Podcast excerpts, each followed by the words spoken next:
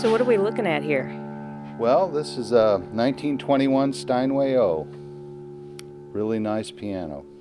It's in great shape. Of course, the strings kind of have a life of elasticity and sustain of about 40 years or so, so it's overdue to have the strings changed. So now I'm just going to start cutting these strings out that I loosened.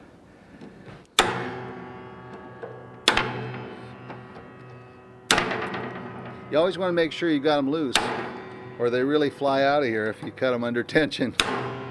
Pianos have tremendous amount of tension. These lower bass strings, each string will have up to 300 pounds. And as we get into the plain wire, they average between 160 and 180 pounds per string.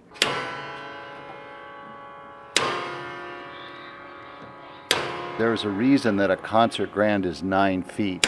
The shorter a string is, the stiffer it becomes.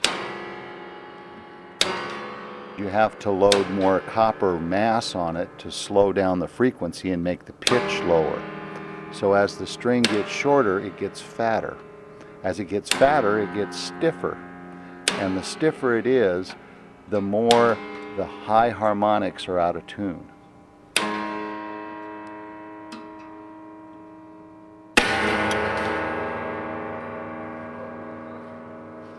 What, of course, they've done today is digitized pianos, basically sampled.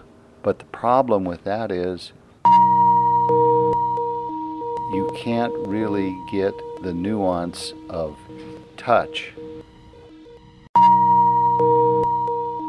You can make it louder and softer in degrees, but a player can play an acoustic piano an infinite number of ways.